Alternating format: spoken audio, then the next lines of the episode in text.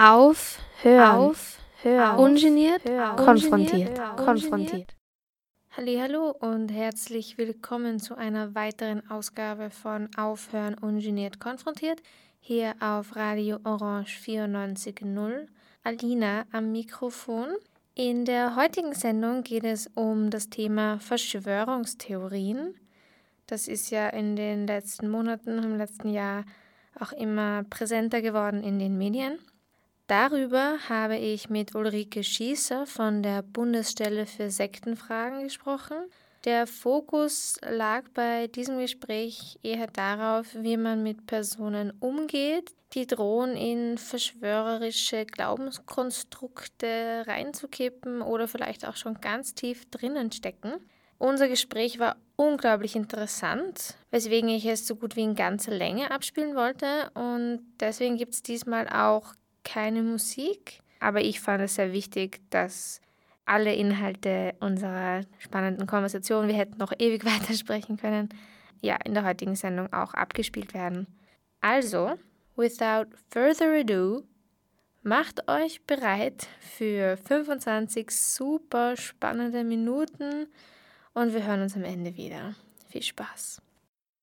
Vielen Dank, dass Sie sich die Zeit nehmen. Vielleicht können Sie sich und Ihre Arbeit in Bezug auf Verschwörungsmythen kurz einmal vorstellen, bitte. Also mein Name ist Ulrike Schießer, ich bin Psychologin und Psychotherapeutin und arbeite in der Bundesstelle für Sektenfragen und bin dort zuständig für Beratung, Recherche, Medienarbeit.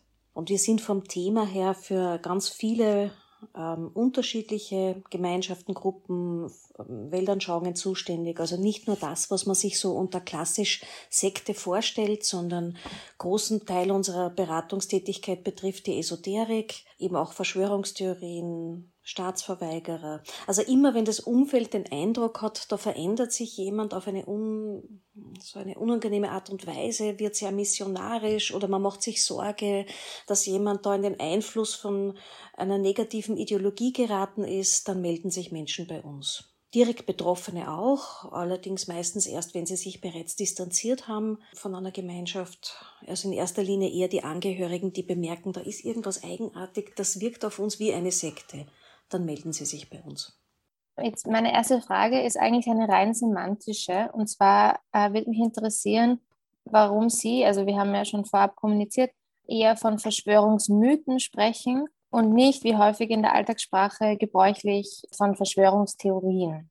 Der Begriff Verschwörungstheorie ist umstritten, weil es ja nicht im strengen Sinn wirklich um Theorien geht. Theorien bedeutet, das ist ähm, etwas, was man auch widerlegen kann, über das man diskutieren kann. In Wirklichkeit sind es Mythen, es sind Geschichten. Und der passendere Begriff ist deswegen Verschwörungsmythen. Der betrifft, also der trifft eher auf das, was, äh, was eigentlich wirklich der Inhalt ist, äh, das eigentlich äh, diese Mythen eigentlich mehr eine pseudoreligiöse äh, Hintergrund eigentlich fast haben. Und zwar, sie, sie erklären die Welt, also wie funktioniert unsere Welt und äh, auch so, warum ist überhaupt Leid in der Welt? Das ist ja einer der zentralen Fragen von jeder Religion, dieses Erklären der Welt äh, und auch dieses Erklären, warum, warum es Leid gibt. Äh, Verschwörungsmythen haben nur eine sehr ähm, negative Haltung natürlich, also man kann sagen, wie eine Religion ohne Hoffnung. Da gibt's weniger diese positive Ausrichtung, wobei es gibt da Theorien äh, wie die, wie die QAnon-Geschichte, die ja auch so einen äh, eigentlich eine Messias-Erlöserfigur hat. Da wird halt der Trump äh, derzeit halt hinstilisiert als der Erlöser, der dann alles gut macht. Also selbst die Verschwörungsmythen äh, bauen sowas wie manchmal eine Erlöserfigur ein. Aber meistens äh, konzentrieren sie sich eher auf das Böse in der Welt. Und sie, sie bauen sowas auf wie eine, ein, ein Weltbild. Also man muss sich da mal versuchen, wirklich hineinzuversetzen. Es ist eine Welt, die äh, regiert wird vom Kampf gegen, von Gut gegen Böse. Es gibt das absolut Böse, das auch mit großer Macht ausgestattet ist. Manchmal gilt es nur von einer ganz kleinen Gruppe aus, aber es ist auf jeden Fall so mächtig, dass es alle, alle Ebenen des Staates kontrollieren kann. Und dagegen gibt es die wenigen Gerechten, die Guten, die Rebellen, das sind dann eben die Personen selbst, die an diese Mythen glauben. Und die große Menge sind dann die Schlafschafe.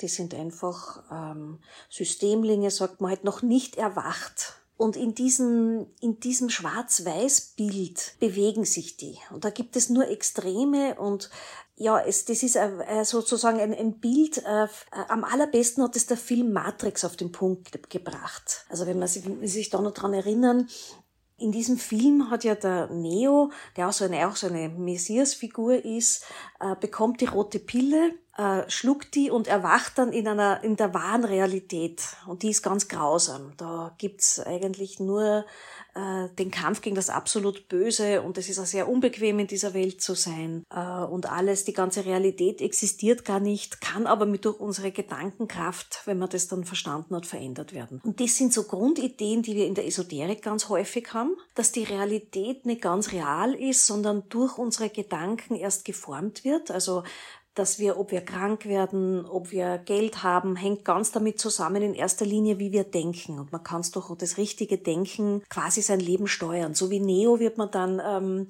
ein Meister über die Matrix und steuert sie.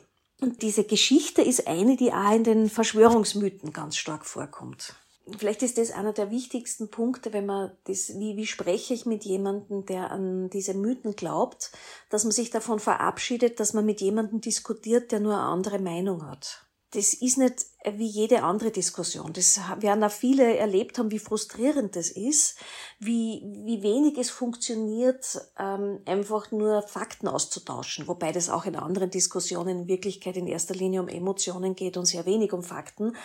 Ähm, aber man hat bei Verschwörungsmythen noch viel mehr den Eindruck, dass man mit jemandem spricht, der in einer Parallelrealität lebt für den die Welt ganz anders ist, für den die Erde zum Beispiel flach ist und ganz andere Gesetze gelten. Und, und das macht die Diskussion schon noch einmal viel, viel schwieriger.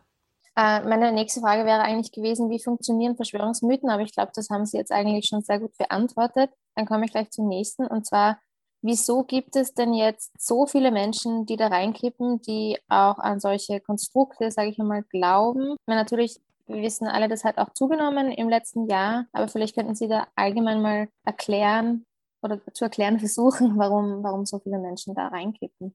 Also Krisenzeiten sind immer auch Hochzeiten für äh, Verschwörungsmythen, weil sie erzeugen so eine Atmosphäre von, von Unsicherheit, Zukunftsangst und Kontrollverlust. Und das ist halt so ein Druckkochtopf, äh, wo die, die Verschwörungsmythen äh, sind da ein bisschen so ein Ventil, die sagen dann, ja, du hast völlig recht, es ist ganz schlimm, aber es gibt eine Gruppe, die ist schuld an allem, die steuert das alles. Das nimmt schon einmal diese Unsicherheit weg, dieses ähm, Gefühl des Ausgeliefertsein, dass unser ganzer Alltag, unser Leben von einem Tag auf den anderen auf den Kopf gestellt werden kann, ohne dass das in irgendwie einen, eine richtig ordentlich große, wichtige Ursache hat, sondern eigentlich fast aus dem Nichts heraus kommt es und, und man hat so den Eindruck, auch dieses, dieses Chaotische, dieses Schwierige, das zu kontrollieren, das, das fällt uns sehr schwer. Wir haben es gern, ähm, wenn es Erklärungen gibt und wenn man weiß, okay, das ist schon seit Jahren geplant, das ist ähm, ein, ein, ein, ein konstruierter Virus oder der existiert gar nicht und dass die ganzen Maßnahmen rundherum sind sozusagen ein ein Masterplan, das ist schon mal beruhigender, obwohl es ja eigentlich eine gruselige Vorstellung ist. Aber die Idee, jemand hat das geplant, das läuft nach einem bestimmten Ablaufplan ab, und irgendwer hat's in der Hand. Das gibt uns dann wieder mehr Gefühl von Kontrolle zurück. Alleine, dass wir es durchschaut haben, gibt schon wieder so ein Gefühl von, aha, jetzt weiß ich's. Äh, es ist auch ein Stück weit beruhigend, man braucht dann auch keine Angst haben vor dem Virus äh, an und für sich, weil der existiert in dem sich nicht. Also man braucht weder Sorge haben, sich selbst anzustecken, noch andere. Also das ist für manche ein Stück weit beruhigend auch. Und sie haben so ähm, einen Schuldigen. Sie haben die Welt wird wieder eingeteilt in simple Schwarz-Weiß-Bilder. Und das klingt manchmal skurril, dass wir uns eine Horrorvorstellung immer noch lieber ist als das Zufall, Chaos, Inkompetenz, komplexe Systeme, so wie wir die EU ja auch erleben. Ein unglaublich komplexes System, was sehr langsam funktioniert, mit unglaublich mühsamer Abstimmung. Und da ist uns manchmal die Idee von einer mächtigen Gestalt und dort nimmt man jemanden, den man kennt. Das ist halt jetzt der Bill Gates, weil das ist praktisch, eine Person zu haben, ähm, die alle kennen den kann man dann da so in eine ja, super Schurkenrolle bringen Und selbst ist man der Rebell und der Retter, weil man das verstanden hat und andere warnt. Zugleich ist es auch nicht sehr schwierig, weil es ist ja kein echtes Engagement, was da verlangt wird, sondern man teilt halt dann ein paar Posts oder geht einmal auf eine Demonstration. Nun möchte ich zum eigentlichen Kern unseres heutigen Gesprächs kommen. Sie haben es eh kurz schon angesprochen vorher, und zwar, äh, was man tun kann, wenn eine Person, die man kennt und der man auch nahe steht, droht jetzt in so Verschwörungsmythen abzutauchen oder vielleicht schon ganz tief drinnen steckt. Und dazu wäre meine erste Frage, wie kann man abschätzen, ob man jemandem noch helfen kann? Also ob man eine Person noch aus diesem Strudel herausziehen kann? Also ich würde im Gespräch immer einmal zuerst klären, ist es jemand, der sich erst seit kurzem mit dem beschäftigt, der vielleicht dann noch gar nicht, dem gar nicht bewusst ist, dass er da vielleicht eine Quelle benutzt, die nicht sehr seriös ist. Ähm, das, das hat man relativ schnell heraus und dann kann man einfach äh, immer freundlich bleiben, immer nachfragen, du, ich habe da von dir was gekriegt, danke, dass du mir da was weiterschickst, aber was ist denn das genau, wie bist denn du drauf gekommen, ist dir das bewusst, diese Seite hat eigentlich diesen und jenen Hintergrund, äh, ist okay, wenn ich dir da was schicke dazu, also wirklich freundlich äh, abchecken mal, ob das ähm, auch nicht bloßstellen. Also ich würde das, wenn das in einer größeren WhatsApp-Gruppe geteilt wird, eher mit einem persönlichen Message darauf reagieren und sagen, du, schau mal, da gibt's nur die und die Informationen dazu, weiß nicht, ob du das schon gesehen hast. Und dann merkt man relativ schnell, ob man den Eindruck hat, man, man da gibt, ergibt sich dann ein Dialog. Die Person muss ja nicht unbedingt der eigene Meinung sein, aber gibt, kann man darüber diskutieren oder merkt man, man läuft wirklich gegen eine Wand. Es ist wirklich, egal was man sagt, es ist sofort, alles wird beiseite geschoben. Das ist so selbstimmunisierend. Das heißt, alles, was man sagt, rutscht daran ab, äh, weil sich diese, diese Theorie gar nicht ähm, kritisieren lässt, weil sie immer Glaubenskonstrukt und eben keine Theorie ist. Äh, wie eine Geschichte können sie nicht, äh, nicht diskutieren, sondern das ist eine, eben eine Geschichte. Und wenn Sie jetzt merken, okay, da ist jemand schon ganz in diesem Glaubenssystem drinnen, würde ich nicht mehr über die Theorie an und für sich diskutieren. Also ich würde nicht mehr den, ähm, ob jetzt die Erde flach ist oder nicht, ob Bill Gates der absolut böse und in der die Impfung uns unfruchtbar macht.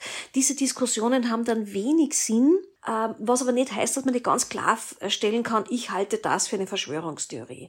Ich habe nicht den Eindruck, das stimmt. Oder das ist antisemitisch. Das ist ähm, menschenverachtend. Also diese Position beziehen finde ich immer ganz, ganz wichtig. Aber weiter in der Diskussion würde ich dann äh, auf eine andere Ebene gehen, nämlich auf das Weltbild, was dahinter steht. Also ich würde dann eher das ansprechen, dass man dann sagt, du, aha, das ist jetzt, ähm, wenn ich mir so vorstelle, also ich glaube das nicht, dass das so ist, aber wenn ich, mir, wenn ich mich so in deine Sicht äh, hineinversetze, ähm, du musst ja in einer Welt leben, in der dich alle anlügen, ähm, niemand dir zuhört äh, und die absolute Katastrophe unmittelbar bevorsteht. Das stelle ich mir wahnsinnig stressig vor. Wie geht's dir denn damit? Wie lebst du damit? Tut er das, was tust du dagegen, dass, also wie, wie, was ist denn dein, deine, dein Vorschlag, was, was, wie würdest du gegen das überhaupt vorgehen? Also da eher auf einer, auf einer grundsätzlichen Ebene drüber reden. Also, aber zum Beispiel äh, Verhalten beschreiben, zu sagen, mir fällt auf, du wirkst wahnsinnig aggressiv, du wirkst sehr grenzüberschreitend in der Art, wie du deine, deine Haltung kommunizierst also auf dieser Ebene zu reden. Du, wir können ja verschiedener Meinung sein, aber ähm, ich, ich würde gern mit dir sachlich oder, oder zumindest freundlich drüber sprechen. Bin ich jetzt dein absoluter Feind, weil ich nicht deiner Meinung bin? Würdest du den Kontakt zu mir sofort abbrechen, wenn ich sage, ich bin anderer Meinung? Was heißt das? Was sagt das über dich aus? Wer bist du jetzt als Mensch, seit du diese Dinge glaubst? Veränderst du dich und es ist, mir fällt auf, dass ich, dass ich mit dir nicht mehr reden kann. Also wirklich diese, das Verhalten rückspiegeln. Dadurch ist natürlich wichtig, dass man selber ähm, sachlich bleibt, ruhig bleibt, freundlich bleibt, sich ähm, versucht, Anita jetzt total angegriffen zu fühlen, aber rückzumelden, wenn die andere Person in der, in der Kommunikation untergriffig ist. Äh, manche, manche werden dann unglaublich missionierend. Und das kann man auch schon durchaus rückmelden. Und auch zu sagen, du, es ist ganz schwierig, mit dir zu, zu, zu sprechen. Ich, ich diskutiere eigentlich ganz gern mit dir, aber ich merke, das ist jetzt anders. Ich habe das Gefühl, ich sprich mit einem religiösen Fanatiker. Äh, du hast dich verändert. Also diese Dinge zurückzumelden. Jetzt würde mich interessieren, weil Sie haben das ja auch schon angesprochen, dass ein, ein Problem ist ja häufig, dass das Vertrauen in Fakten und auch in Wahrheiten nicht mehr vorhanden ist oder einfach, dass das Vertrauen ähm, geschwächt ist. Und jetzt würde mich interessieren, wie man dieses Vertrauen der betroffenen Person stärken kann. Gibt es da eine Möglichkeit irgendwie im Gespräch? Ähm, Sie haben ja schon angesprochen, man kann darauf hinweisen. Ja, aber mich interessieren, ob es irgendeinen Weg gibt, das zu stärken. Also grundsätzlich ähm, gehen Sie nicht davon aus, dass Sie in einem Gespräch jemanden äh, von einer wichtigen Position abbringen. Das funktioniert nicht. Man muss nur an sich selbst denken, was sind die eigenen Werte, was sind an wichtige Überzeugungen, und zwar die, wo man auch in, emotionell in irgendeiner Weise investiert ist. Äh, wie leicht würde in irgendeiner Diskussion diese Einstellung sich verändern? Also Nein, das verändert sich nicht durch eine Diskussion. Es verändert sich durch einen inneren Prozess. Also es verändert sich, wenn ich mein Umfeld verändere, äh, wenn ich mit ganz anderen Menschen zusammenkomme und merke, ha, hallo, das ist ja eine ganz andere Welt. So kann man das ja auch sehen. Ähm, es verändert sich auch, wenn ich ähm, in der Gruppe die diese Meinung teilt. Also wenn da irgendwas vorfällt, wo man dann denkt, na, da will ich eigentlich nicht dazugehören. Das kann sein, dass die zu extrem wird, dass die gewaltbereit werden, dass die zu lang ständig äh, einen ähm, Untergang predigen, der nicht und nicht kommt, dass man irgendwann einmal sagt, ich verliere jetzt den Vertrauen an die Person. Äh, also es ist meistens irgendwas in ihnen person persönlich, was das anstößt, dass sie anfangen zu zweifeln. Dann können natürlich Gespräche, also wenn sie sich auf die Suche machen nach anderen Blickpunkten oder dem, dem offener werden, dann kann ein Argument durchaus wirksam sein. Also das heißt, in einem Gespräch äh, geht es nie darum, die andere Person schlicht und einfach zu überzeugen oder ihr klarzumachen, dass sie falsch liegt, sondern es sind eher so einen kleinen Anstoß zu geben, dass man vielleicht einen anderen Gedanken auch nur zulässt. So mit kleinen Impulsen, die können vielleicht was bewirken oder nicht. Das ist wie wenn Sie Samenkörner ausstreuen. Vielleicht geht das eine oder andere auf. Und vielleicht jetzt und vielleicht auch erst in Wochen oder Jahren. Äh, also diese Impulse sind durchaus sinnvoll, aber wir wissen nie wann und wie sie wirken. Und was man nicht unterschätzen darf, ist, dass man als Person selbst so ein Impuls ist. Das heißt, je mehr sie selbst eine gute Beziehung haben, je mehr sie von der Person geschätzt werden, wenn sie die Art und Weise, wie sie sind, wie sie leben, für die andere Person was ist, was ihr, was ihr imponiert, dann wirkt es ähm, genauso sehr wie ihre Worte. Also dieses, wie gehen Sie um mit dem? Wie, wie viel Respekt bringen Sie jemandem gegenüber? Äh, nehmen Sie sich die Zeit, auch zuzuhören? Das, das sind ganz wichtige Faktoren, in dem, was sie dann sagen, wie das dann auch wirkt. Und ähm, es macht zum Beispiel einen Unterschied, sich nicht so sehr auf dieses, äh, was ich Impfungen zum Beispiel, wenn man Impfungen diskutieren möchte. Ähm, jetzt kann man sagen, wir sind ja eigentlich die allermeisten von uns keine Expertinnen, keine Medizinerinnen, sondern wir verlassen uns eigentlich immer nur auf andere, die, denen wir Vertrauen schenken. Und das würde ich im Gespräch dann auch ansprechen. Ich würde sagen, du, das ist auch nicht mein Fachgebiet. Letztendlich weiß ich es auch nicht. Aber ich vertraue aus diesen und jenen Gründen diesen Personen. Das halte ich persönlich für vertrauenswürdiger. Wem vertraust du und warum? Also auf, über das zu diskutieren ist das Spannende. Warum vertraust du dieser einen Person auf Facebook oder äh, auf YouTube? Wieso ist die für dich so relevant? Wie stellst du sicher, dass du nicht genauso getäuscht wirst? Du wirfst mir vor, ich werde getäuscht. Okay. Ähm, ich, ich, ist natürlich eine, ist eine wichtige Frage. Ich meine, die Idee dahinter ist ja keine dumme. Ich finde ja, man muss bei der ganzen Bewegung da, die hinter diesen Verschwörungsmythen steht, sind ja eigentlich die, die Grundmotive gar nicht so schlecht. Also Macht braucht Kontrolle, man darf nicht immer alles gleich glauben, es macht Sinn, wirklich nur mal genauer dahinter zu schauen, man muss schon schauen, ob es irgendwas wie Verbindungen und Muster auch gibt ja, also die sind ja grundsätzlich gute Sachen. Und auch diese Persönlichkeiten ähm, sind oft Menschen, die, die den Mut haben, gegen den Strom zu schwimmen, äh, die sich trauen, eine ganz andere Meinung zu vertreten. Das ist eigentlich wichtige Personen. Solche Personen braucht man in der Demokratie und in jeder Gruppe braucht man jemanden, der aufsteht und sagt, ich habe da jetzt eine ganz andere Meinung und ich sehe das ganz anders.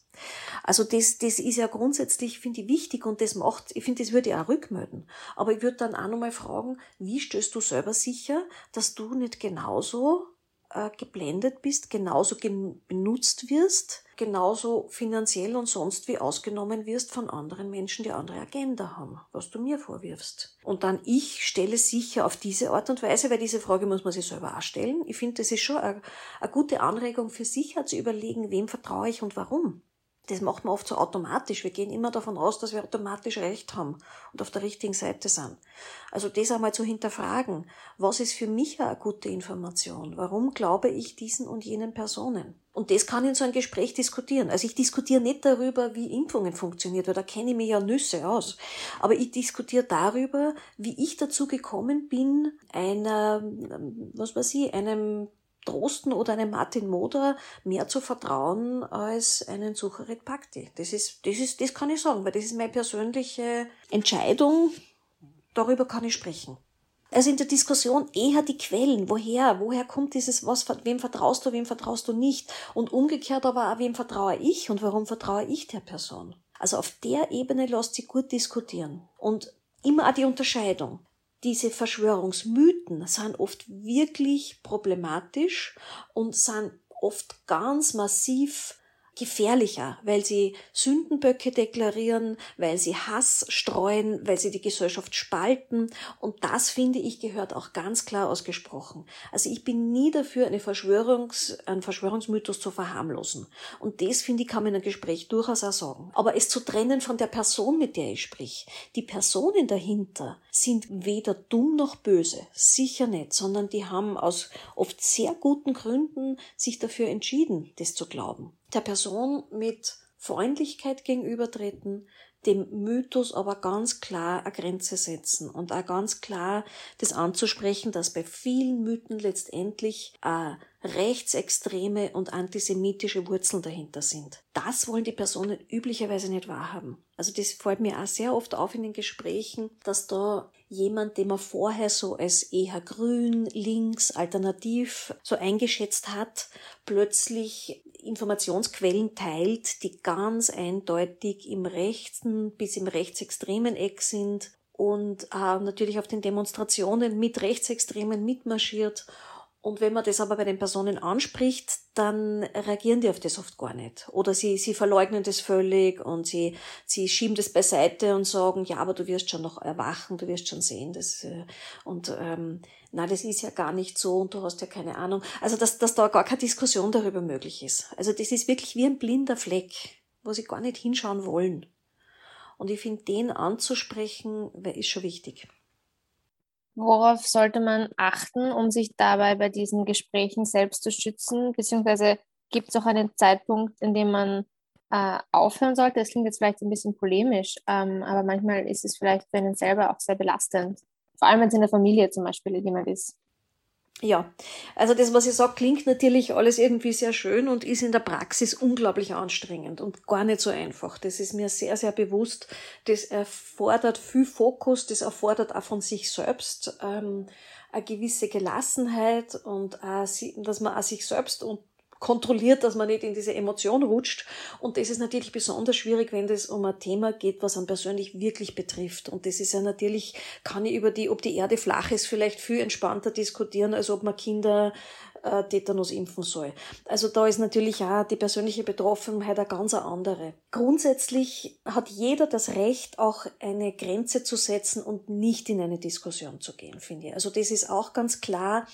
Und manchmal ist es notwendiger, nur die Grenze zu setzen und zu sagen, du, ich will mit dir über das nicht reden. Das will ich nicht, äh, das tut mir nicht gut oder ich will nicht mehr ständig diese Nachrichten hören. Es ist auch in Ordnung, äh, einen Kontakt abzubrechen. Es ist nur wichtig zu wissen, dass das üblicherweise, also für die Personen wäre es besser, wenn man es schafft, in Diskussion zu bleiben, weil die sonst immer mehr in einer Echokammer sind und gerade Verschwörungsmythen äh, sind sehr, sehr zerstörerisch für das soziale Umfeld. Das heißt, viele Personen wenden sich ganz schnell ab. Äh, es entsteht eine unglaubliche Distanz. Das Umfeld verliert sehr, sehr schnell den Respekt vor jemand, der so Verschwörungsmythen teilt. Und äh, das ist halt schade, weil die damit immer mehr isoliert sind, immer mehr natürlich äh, sich umgeben mit anderen, die auch diese äh, Ideen teilen. Dadurch erscheint es ihnen äh, ja, noch größer oder, oder verbreiteter, als es wirklich ist, weil sie sich ja gar nicht mehr so sehr mit anderen äh, Ansichten konfrontieren. Und das tut eigentlich nicht gut. Jetzt muss ich halt unterscheiden. Ist es jemand in meiner eigenen Familie, dann kann ich mich oft gar nicht so abgrenzen oder will ich auch nicht. Von meinen eigenen Eltern, meinen Geschwistern, äh, meinen besten Freunden will ich mir gar nicht so distanzieren. Und das heißt, da macht es wirklich Sinn, sich diese Anstrengung auch, auch anzutun und auch gemeinsam drüber zu reden. Auch zu sagen, du, du bist mir wichtig, du bist mein Bruder, ich will mit dir in Kontakt bleiben. Wie machen wir das? Ich merke, das, das frustriert uns ja beide wie schaffen wir uns vielleicht Bereiche, wo wir gar nicht über das reden, wo wir irgendwas anderes miteinander unternehmen? Wo pflegen wir das, was uns verbindet? Und wie lernen wir beide auch auszuhalten, dass jemand anderer ganz eine andere Meinung hat? Also wir müssen schon ein Stück weit auch trainieren, diese, die Toleranz, weil die ist immer sehr leicht von anderen einzufordern, ist selber aber gar nicht so leicht zu geben. Also wo halt dieses Aushalten, dass jemand eine ganz andere Sicht hat, ohne die Person automatisch zum Feind zu erklären, ohne sofort in den Kampf zu gehen. Und auch ohne sich in eine moralische Entrüstung zu flüchten. Weil das ist ja leicht zu sagen, ich bin moralisch wahnsinnig überlegen und auf der richtigen Seite und ich blockiere und ich ähm, ich boykottiere dich jetzt automatisch, weil aus einer moralischen Überlegung heraus. Ja, das ist natürlich der einfachere Weg, aber den, wenn den beide Seiten machen, dann erreichen die Verschwörungsmythen genau das, was sie wollen, nämlich die Spaltung in der Gesellschaft, diese Schwarz-Weiß-Bilder, Freund, Feind. Und das Wichtige ist, wirklich die zu überbrücken und zu sagen, wir sind vielschichtige Personen, wir haben vielschichtige Motive. Es gibt auf beiden Seiten nicht einfach nur so ähm, simple, richtig, falsch äh, Bilder, sondern wir müssen eher dahinter schauen. Wir müssen darüber, darüber reden, warum wir, wie bilden wir uns Meinungen, ähm, wie, was ist für uns eine gute ähm, Information oder we, we, wem glauben wir, wem schenken wir Vertrauen. Das ist ein ganz wichtiges Thema in unserer Zeit, wo scheinbar Information so, so leicht zu haben ist und das Wählen so schwierig wird. Äh, und dieses Wählen bleibt uns, also dieses einfach bleibt uns allen ähm, nicht erspart. Also ja, es ist anstrengend. Man darf sich manchmal auch zurückziehen. Man kann auch sagen, ich lasse mich nicht auf jede Diskussion ein. Aber man muss wissen, dass Schweigen Zustimmung ist. Also das ist schon, wenn ich in einer Gruppe meine Stimme nicht erhebe, wird das eher als Zustimmung gewertet. Also, dass das schon wichtig ist, zumindest einen Satz zu sagen, ich bin anderer Meinung, aber man kann verschiedener Meinung sein von mir aus, aber es zumindest anzumerken, äh, dass man, dass es Grenzen gibt. Also vor allem, wenn die Grenzen wirklich überschritten sind. Also nicht bei je, ich muss mich nicht bei jeder anderen Meinung sofort echauffieren und, und, und entrüsten, aber es gibt die absoluten Grenzen und die ist wirklich, wenn ähm, die Sicherheit, die Ehre, die Integrität einer Person oder einer Personengruppe verletzt wird. Und ob da jetzt gehetzt wird gegen Vertreterinnen äh, der Medienbranche, was derzeit ganz stark ist, dass ja auch Journalistinnen und Journalisten angegriffen werden, auch schon tätlich, dann muss man dagegen einschreiten. Das in so einer Welt wollen wir nicht leben. Oder auch wenn Pharmafirmen angegriffen werden, also wenn es da irgendwie äh, Sachbeschädigungen gibt an 5G-Masten zum Beispiel. Also das sind dann Punkte erreicht, wo man wirklich eine Grenze ziehen muss. Aber ich muss wirklich auch nicht in jede Diskussion immer einsteigen. Das verstehe, dass man da einfach einfach auch einen Punkt hat, äh, wo man nicht unendlich viel Energie hat. Ja gut, äh, wir sind jetzt eigentlich schon am Ende unserer Zeit angelangt. An dieser Stelle möchte ich Ihnen einfach großen Dank aussprechen. Das war wirklich sehr spannend und ja, ich hoffe, das hat auch den Hörerinnen geholfen, ähm, mit solchen Personen anders umzugehen vielleicht. Vielen Dank. Gerne, sehr gerne. Alles Gute. Wow, super spannend, oder? Wie ich versprochen habe. Gut, ich hoffe, dass ihr euch genauso wie ich äh, von diesem Gespräch sehr viel mitnehmen konntet. Ich fand es wirklich super interessant und ich glaube, man hat nicht nur über Verschwörungsmythen und Personen, die da drinnen stecken, erfahren, sondern irgendwie auch prinzipiell über Kommunikation ganz äh, spannende Überlegungen dazu. Bei Fragen, Anregungen oder auch persönlichen Erfahrungen zu diesem Thema könnt ihr uns gerne via E-Mail aufhören.o94.at, aufhören mit OE, oder auch auf Social Media kontaktieren. Da gibt es Instagram, da heißen wir aufhören mit OE oder auch Facebook. Dort heißen wir aufhören ungeniert konfrontiert, genau wie der Sendungsname. Wir freuen uns immer sehr über Feedback, also schreibt uns wirklich sehr, sehr gerne. Ja, ansonsten wünsche ich euch einen guten Start ins Frühjahr, das ja nun hoffentlich wirklich kommt und dann auch bleibt. Mal schauen. Und wir hören einander wieder in einem Monat und zwar am zweiten Mittwoch im Mai.